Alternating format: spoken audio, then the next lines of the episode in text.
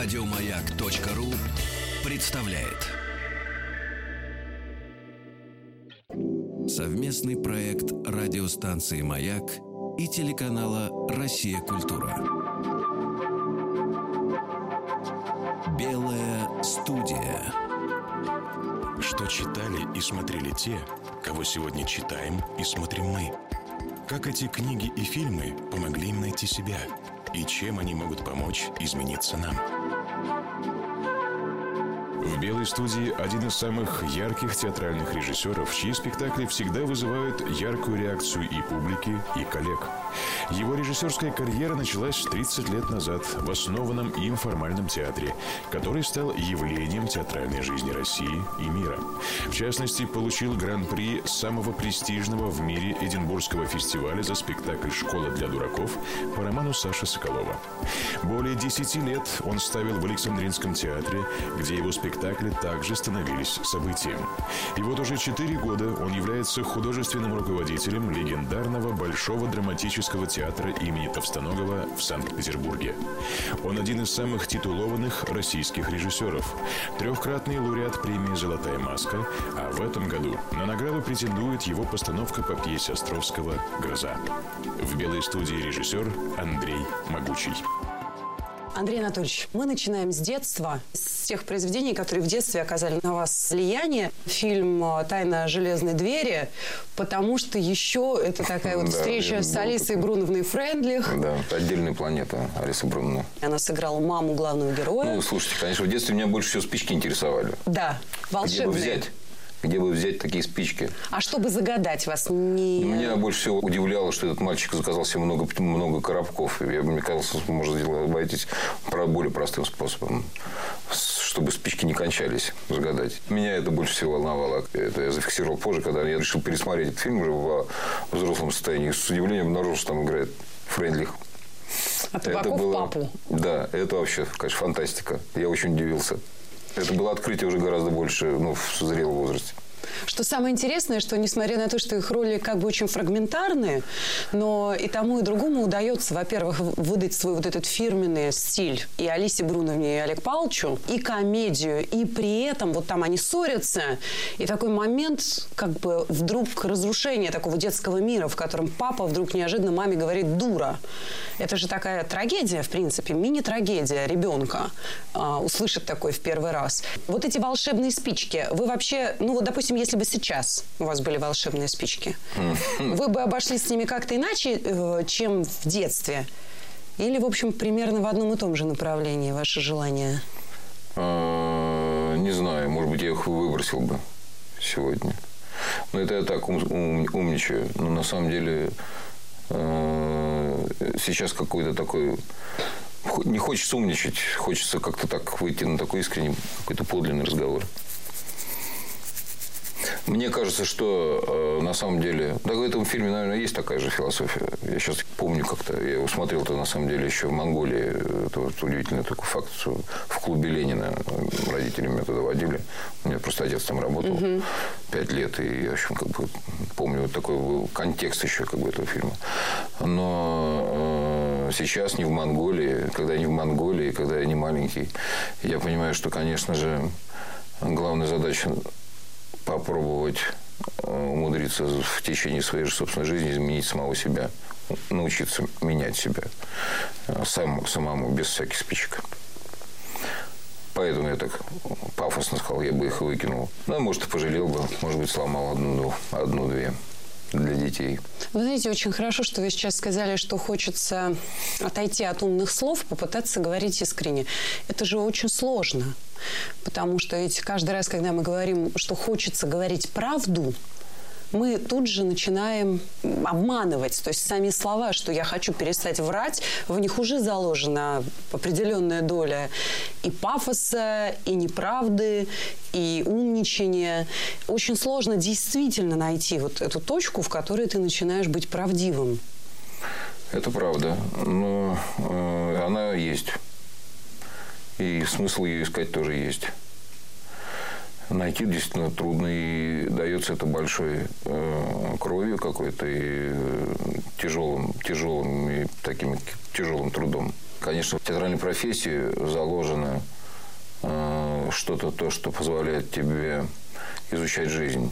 И это для меня было в свое время, когда я начал просто этим заниматься, очень важным моментом. То есть, собственно, театр был для меня инструментом, инструментарием понять, что происходит вокруг, понять себя через какие-то механизмы, предложенные Станиславским Гротовским Чехом. Можно здесь обратиться к вашей постановке тоже недавней пьесы Ивана Воропаева «Пьяные», потому что пьяный – это, собственно, метафора состояния, в котором мы отпускаем то, что мешает нам э, говорить правду, быть собой и так далее. Другое дело, что и в этой пьесе это очень... Потому что я прочитала и саму пьесу тоже.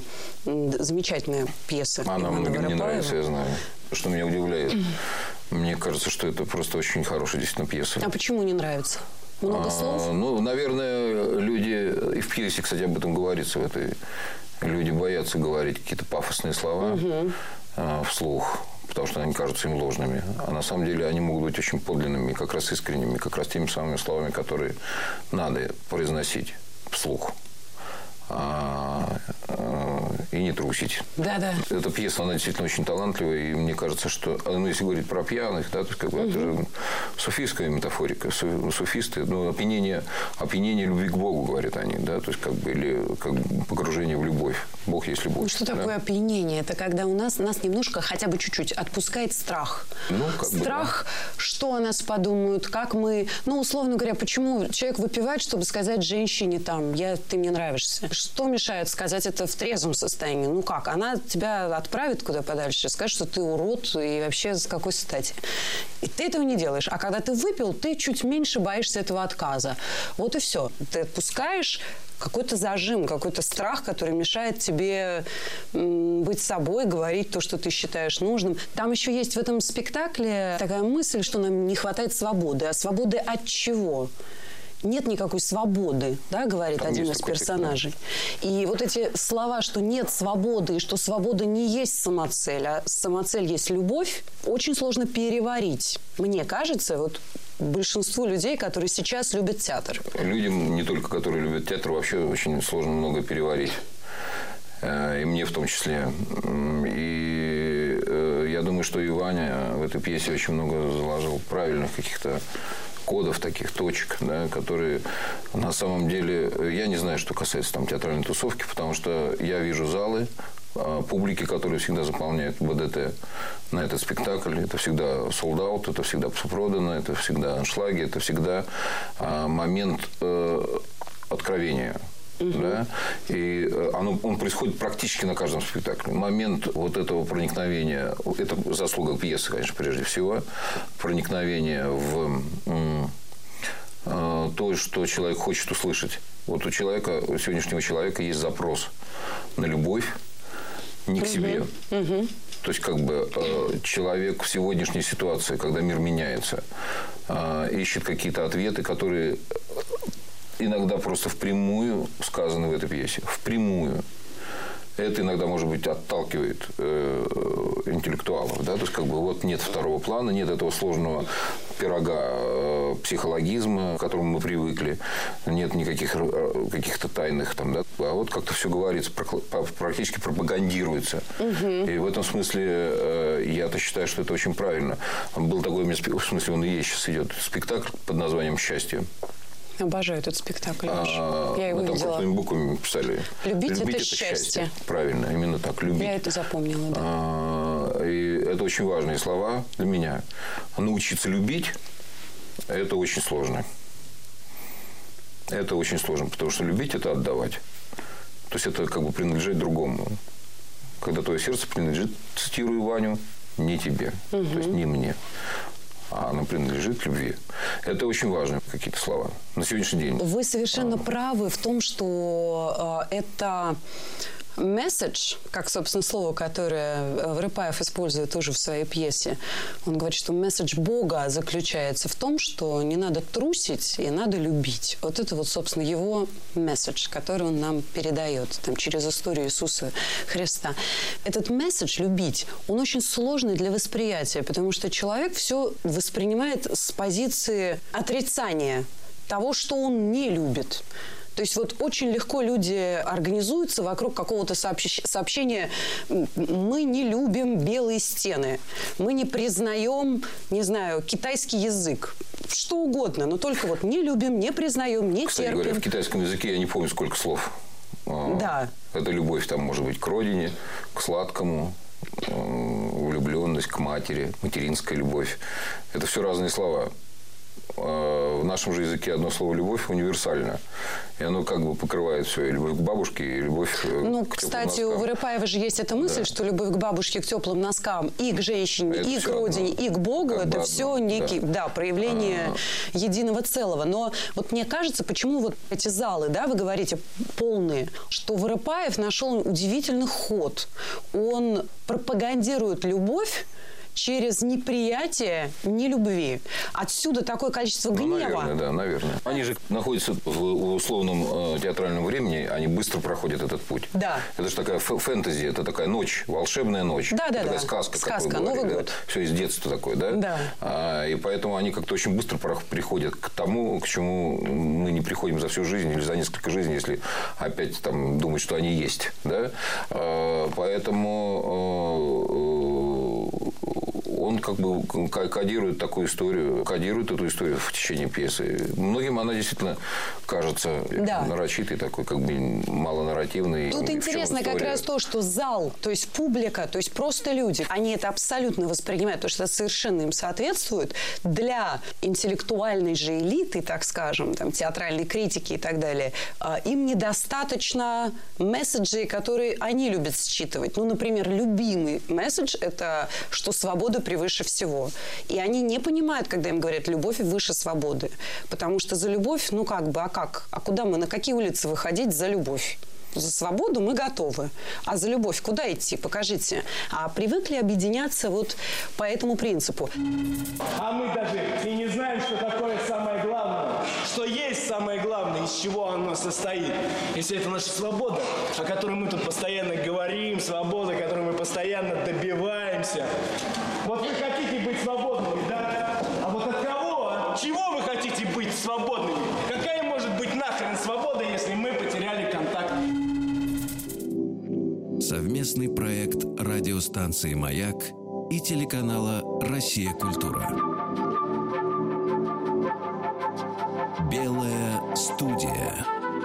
В белой студии режиссер Андрей Могучий. Совместный проект радиостанции «Маяк» и телеканала «Россия. Культура». Белая студия. В белой студии режиссер Андрей Могучий. «Счастье», в пьесе, э, которую вы поставили, совершенно замечательная пьеса, э, совершенно замечательный, вернее, спектакль. То есть пьеса тоже хорошая, «Синяя птица» Метерленко, но там не только она Ну, это используется. у пьеса мы Да. э, с моим другом Костей Филипповым сами написали, потому что там Митроленко-то осталось только Да. имена. И там есть сути, удивительный есть и момент, птица. когда она понимает, что такое любить и что это счастье. Маленькая девочка, которую играет замечательная актриса Кулакова Александрийского театра. И вот этот момент, который вы передали, когда человек приходит к этому пониманию, для меня это было, вот как говорят, что такое вера, да? Как приход человека, вот здесь я не верю, а тут я вдруг понимаю, что Бог есть. Вот только в этом. Только в том, что отказавшись и отдав другому, можно стать счастливым. Почувствовать. Да, Да. почувствовать это состояние. Оно может быть не длительным, оно может потом пройти, но это минуты, которые необходимы, которые необходимы человеку, без которых он не может жить. И мне в том спектакле, конечно, было важно поговорить об этом с детьми, потому что это наилучший собеседник. Видите, у нас сегодня как-то вы начали с детства. Меня, видимо, подсознательно как-то теперь крутится вокруг этого. А, И мы говорили, все, кто делал этот спектакль, говорили об этом со своими детьми, читали им пьесу, когда там она писалась, там показывали декорации или там отчасти что-то даже дети сочиняли, нам подсказывали. Вот мы спрашивали своих детей, а вот как бы ты видел там комнату для Тиля? Вот там что-то угу. мы сын рисовал. То есть мы в этом смысле отталкивались и говорили, то есть сочиняя этот спектакль, мы уже говорили с детьми.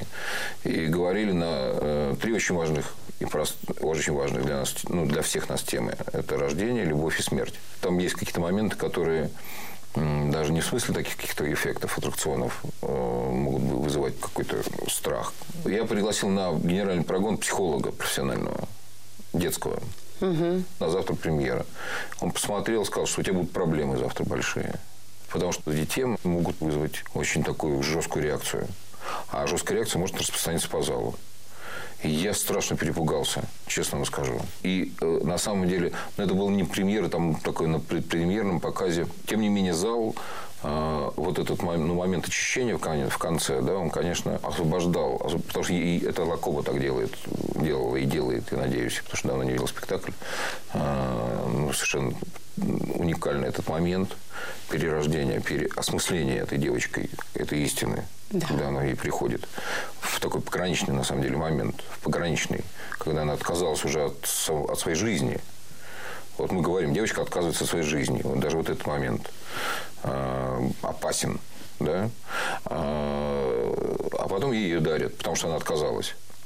То есть она получает в дар столько в ответ, и столько дается.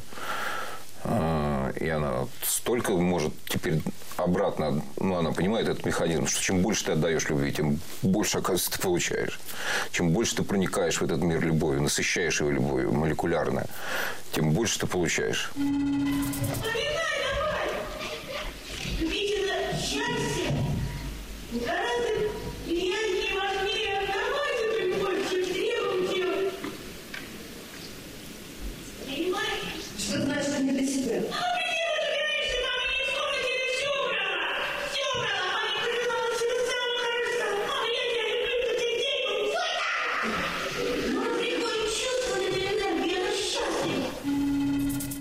Опасения э, не оправдались, слава богу. Этот психолог, он даже потом мне позвонил, извинился, сказал, что я был неправ. Мне кажется, что мы недооцениваем способность детей понимать все на том уровне, которое... Ведь в нас как раз очень много страха. Ну, почему недооцениваем? Как раз дооцениваем. Способность детей воспринять... Понимаете, я помню даже, что, допустим, вот Уолт Дисней, да, он первым в истории э, в мультфильм заложил смерть мамы главного героя, которому мы все симпатизируем в Бэмби. И вообще это шок. Как это вот мама, которая такая красивая, с большими глазами, и вдруг она погибает от рук охотника. И это культовый мультфильм, который сформировал огромное количество детей. Хотя, казалось бы, любой бы психолог сказал, вы что, с ума сошли? Уберите, как можно убить маму, оленя, хвост с белыми пятнышками? Вы что?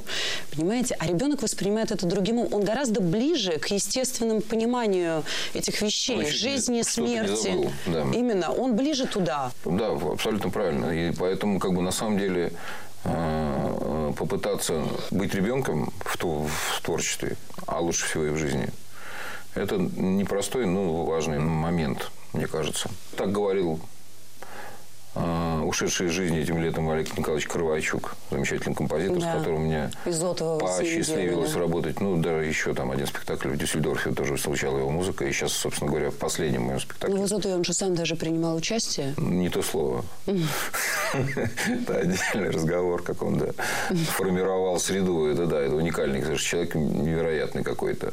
И у меня есть съемки даже такие, ну, ручные, любительские, когда он приходил, лег в декорацию начал петь. И все замолчали. Ну, в общем, он, гениально совершенно формировал пространство. Он говорил, что я играю как дурак, говорил он. В этом смысле он в каком-то из своих, э, в какой-то из своих речей, монологов, а у него великие были монологи. И вот сейчас я знаю, что собираются даже издавать часть какой-то из них. А, он говорил, что какой-то девочке прооперировали, там что-то отрезали часть мозга. И она стала рисовать или там петь или что-то такое. Я говорю, как было бы прекрасно, если бы при рождении нам всем вынимали мозг, говорил он. Вся бы планета могла танцевать, петь, писать стихи. А, то есть я играю, ну, повторюсь, как дурак. Как дурак. Рука как перо. Посмотрите, она летит у меня. Я даже не знаю, куда она упадет. И действительно, если смотришь, как играл а, Кровачук или не, не играл, ты понимаешь этот механизм. Чем он был ценен и дорог мне, конечно, музыкой, но и тем, как он чувствовал э, э, природу, какую-то вот эту природу такого дурака, создающего какие-то... Дурака создающего. Это великий такой образец. К нему очень трудно подойти, потому что так или иначе мы все равно очень много рационализируем в своей жизни. Совместный проект радиостанции «Маяк» и телеканала «Россия. Культура». Белая студия. В белой студии режиссер Андрей Могучий. Совместный проект радиостанции «Маяк» и телеканала «Россия. Культура». Белая студия. В белой студии режиссер Андрей Могучий.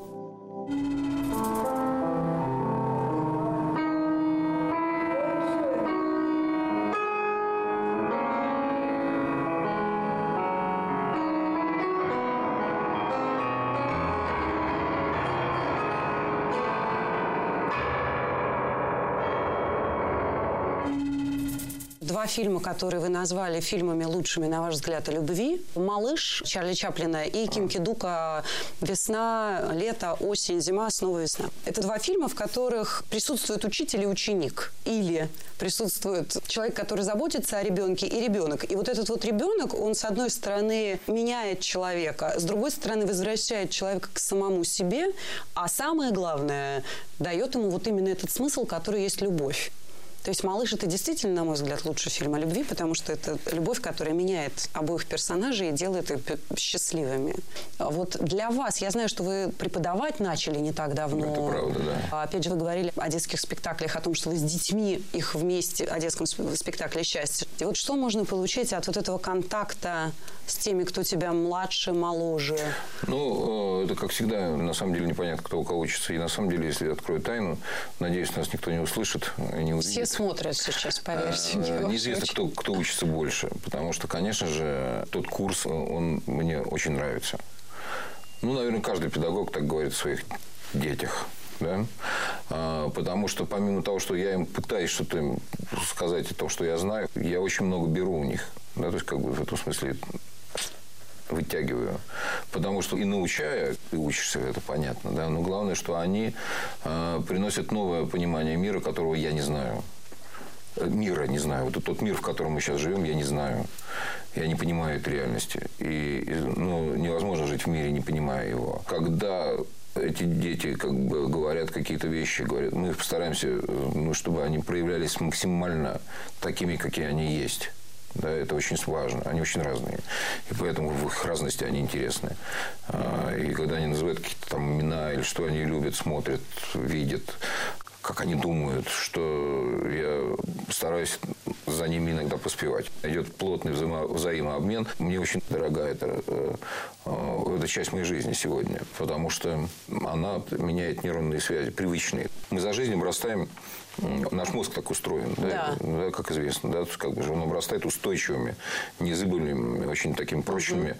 нейронными связями. И нейропластичность какая-то мозга становится малоподвижной. Пластичность становится непластичной.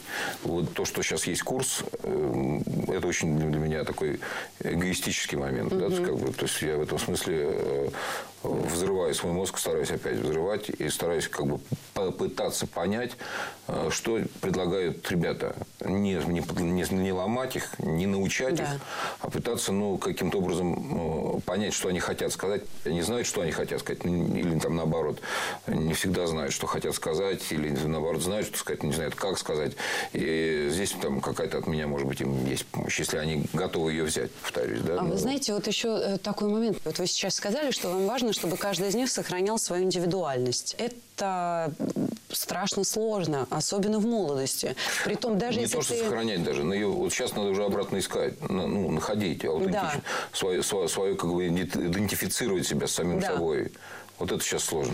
Потому что вы называли фильм, это была такая сенсация в Советском Союзе, фильм э, Феликса Соболева «Я и другие». Суть фильма – это некоторое количество экспериментов, э, в рамках которых человек, попадающий в группу, Я, э, да, да. меняет свою точку зрения на, казалось бы, невозможную. То есть ему показывают две пирамидки, да, и... Обе белые. Э, Да. Я этот фильм называю «Обе белые». Обе белые, да, это Очень у нас вот хорошее. тоже такое... В белой студии особенно хорошо. Обе белые. Вы знаете, вот мы буквально недавно сказали обе белые в связи с спектаклем одного очень известного режиссера. Сейчас не буду называть его имени, просто чтобы не обижать заслуженного очень человека. Это такой просто вот мэтр. А может взять и обидеть? Видите, вот, Вот мне, опять мы не мне недостаточно. Вот, вот видите, Андрей, вот на самом деле мне недостаточно моей опьяненности. Да, да. Ну вот, на мой взгляд, его, его последняя, на мой взгляд, может быть, это, кстати, и не так, но его последняя работа, она не очень удачна.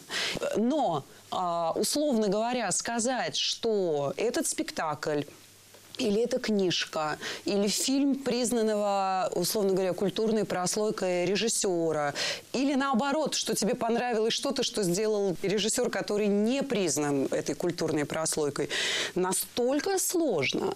То есть вот ты сразу испытываешь какое-то невероятное сопротивление среды. Вот это что? Ведь речь идет о людях, которые постоянно пребывают в состоянии поисков, раскопок вот этой своей идентичности. Почему же наибольшие такие вот клановости именно свойственны этим людям? Не знаю. Ну, слушайте, я думаю, что просто э, всем людям это свойственно. Вы за собой, вот вы за собой это... Естественно, тоже. И я за собой, э, конечно же, как и все люди. Э, Мы привыкли видеть ярлыки и не видеть реальности, которая за этими ярлыками стоит. Вот научиться видеть реальность очень трудно.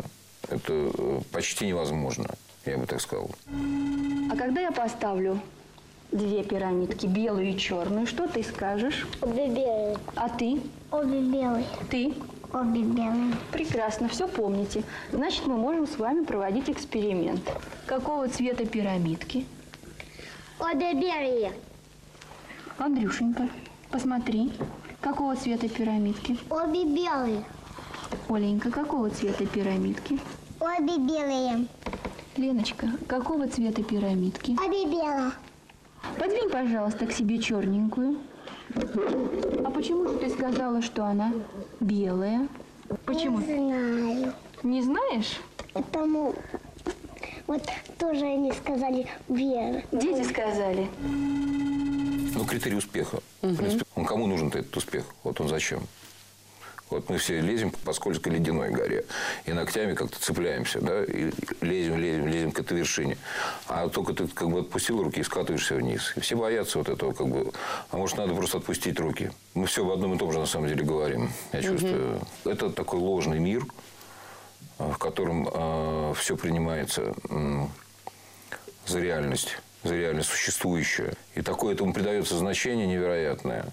То есть человек, вот это тоже меня же поражает, что человек не становится лучше, а, посмотрев, не знаю, там, фильмы Тарковского.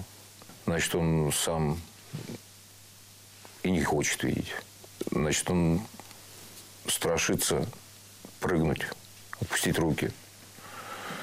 Ну, в общем, страх, вот это как бы, да, доминирующее, как бы, наверное. Очень страх. сложно. Вот, Знаете, наверное, вот страх. как йоги говорят, б- вот тоже фильм, который сняли на Киев научфильме, вообще гениальная была совершенно студия в советское время. К- Йоги кто они, который тоже Индийские произвел... йоги. Да, Индийские йоги, кто они? Да, индийские йоги. И там вот тоже была такая фраза о том, что поза, вот эта поза кажется очень простой, поза расслабления, но это расслабление очень сложно достигается. Это а, порой сложнее, чем напрячься и отжаться пять раз, по-настоящему лечь и ни о чем не думая расслабиться. То есть вообще в, в индуизме, буддизме это очень важно отпустить да, расслабиться, не быть. Вот что такое там, условно говоря, Гамлет? Как мы всегда для себя интерпретируем знаменитый монолог «быть или не быть». Вот быть, быть собой, там, не знаю, быть свободным, решиться на поступок. Для нас вот это важно. Но ведь с таким же успехом можно интерпретировать это как хвалу не быть, уснуть и видеть сны. И что единственное... Какие сны? Вот Но вопрос. какие? А вот что А нас пугает. что-нибудь неприятное, But, писал but in this Сорокин. Dreams, да, вот именно, ну как бы, как, как собственно, Шекспир писал, а что приснится в этих снах? Вот что пугает. И в этом смысле, возможно, вот мы сейчас можем э, перейти к м, разговору о грозе, о вашей замечательной постановке. Вот тут, к счастью, я с радостью могу похвалить то, что я увидела совсем недавно. Прямо в глаза. Прямо в глаза, сказать, вы гений, Ваше Величество. Помните, как не стесняюсь всю правду, скажу в глаза, как у Шварца. Но мне бы хотелось, мы сегодня вспоминали уже Ивана Воропаева, предварить вот этот разговор его словами о грозе. Я знаю две пьесы. Одну пьесу «Гроза», а другая моя пьеса «Июль». Мне кажется, что эти две пьесы закодировали в себе некую темную энергию. Они как бы... Они, в, в них допущен такой код неправильный, который уже разрушает восприятие человека. Мне кажется, их нельзя людям показывать. Я «Июль» запретила, я никому не разрешу. Так же, как в «Грозе». Ну, понимаете, это самоубийство, оно на нем закрыто как бы какая-то нехорошая вещь. Непонятно, как эту пьесу «Грозу» развернуть. Вот это, мне это самоубийство в конце, оно, мне кажется, зрителям не нужно. Вот если ты хочешь убить героя, то нужно самоубийством. Там нужно уметь это развязать и построить так структуру этого самоубийства, чтобы все эти клубки, которые там людей связывают, они расходились, развязывались. Что интересно, мне кажется, что вам удалось развязать те клубки, о которых говорит э, Воропаев. Вот это небытие, в которое она уходит, оно не такое страшное уже. То есть каким-то образом вам удалось эту границу, такую для нас чудовищную между жизнью и смертью, сделать чуть менее страшной. Вы сами назвали это страшной сказкой. Да, вот мы когда читаем детям, почему дети любят страшные сказки? Там вот э, медведь, липовая нога, там какие-то жуткие вещи, да? Потому что сказки, они то, что в нас живет, как некие внутренние страхи, они называют своими именами, вот эти маски, как в театре Кабуки, как комедия дель арте, как лубок, который вы использовали. Это маски, как африканцы, которые делают эти страшные африканские маски, ведь это что? Злые духи, с которыми африканцы борются, вот их как бы материализуя. Мне казалось, что мы делаем, ну, мы, то есть мы сразу стали делать историю, сказку, именно сказку о, о прекрасной девушке, которая не умерла, а превратилась в птицу. Так мы для себя назвали это, да? Чё люди не летают, как птицы? Она поле- для нас полетела.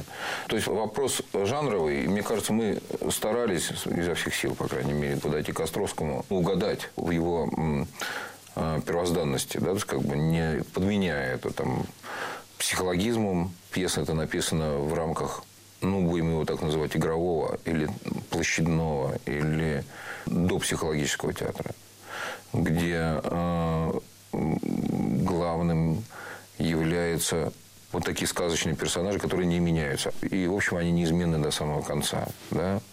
А мы только э, смотрим, что с этими героями происходит. Исследуется какая-то другая концептуальная проблема, связанная с взаимоотношением человека, ну и будем это так называть, космосом или любовью, или э, природой, я не знаю. это, рок.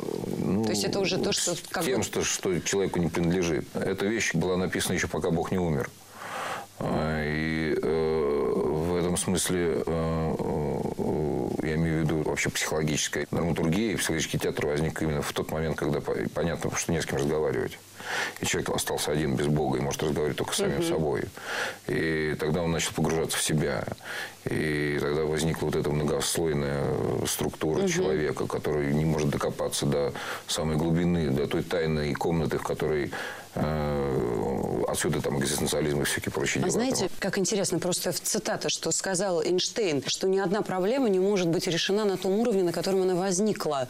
А весь ведь психологический театр, он решает проблему на том уровне, на котором она возникла. То есть проблему нашей головы решает при помощи нашей же головы. Проблему нашей психологии при помощи нашей же психологии. То есть убрав этот ингредиент, который был со времен древнегреческого театра, условно говоря, Deus Ex Machina, да, или там Рок, который является главным персонажем вообще древнегреческого театра, да, удивительно, что в «Грозу» фактически там есть этот элемент в финале древнегреческой трагедии. Ну, потому что, мне кажется, она так и написана. Потому что это не, э, как я не помню, кто это определял, так не мещанская э, драма, а мещанская трагедия. И мы рассматривали это как, именно как трагедию. Да, как бы подходили к ней как к трагедии такой.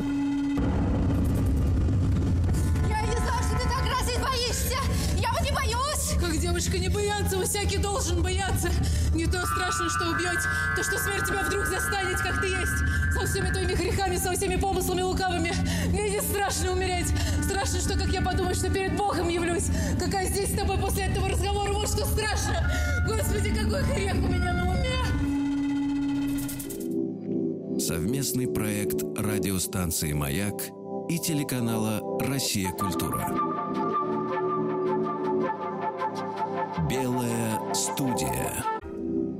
Совместный проект радиостанции «Маяк» и телеканала «Россия. Культура». Белая студия. В белой студии режиссер Андрей Могучий.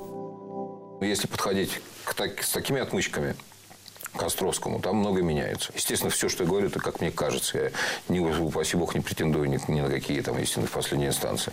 Но как только начинаешь мыслить об этом как о, о Петрушечном театре, как только ты видишь перед собой э, площадь, угу. и простых людей, которые на этой площади стоят, то ты начинаешь говорить по-другому ты начинаешь рассказывать этим людям какую-то историю, какую-то древнюю, какую-то имеющую очень фундаментальные э, корни, такие аутентичные корни, да, которые сидят в каждом из нас тогда все становится на свои места. Поэтому, конечно, мы трактовали признание Катерины как освобождение. Она вот, это, в принципе, сносится э, так или иначе э, с нашим разговором. Называть фамилию или не называть? Вот она назвала. Кого-то угу. люблю, Бориса Григорьевича. Да. Сказала она. Ведь самый, на самом деле тяжкий грех для нее – это ложь.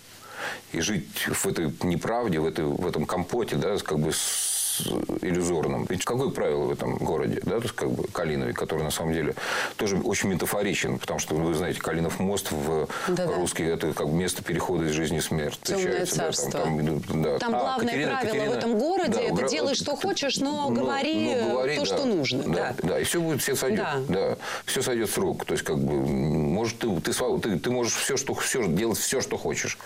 Но ты, главное, должен соблюдать вот, правила, это незыблемый, да. это, эти незыблемые ритуалы. Как Варя ее учат. Да, да, да, да, да, Варя, Варя, именно Варя это говорит, да. То есть, как бы этот город застывший, а значит не живой.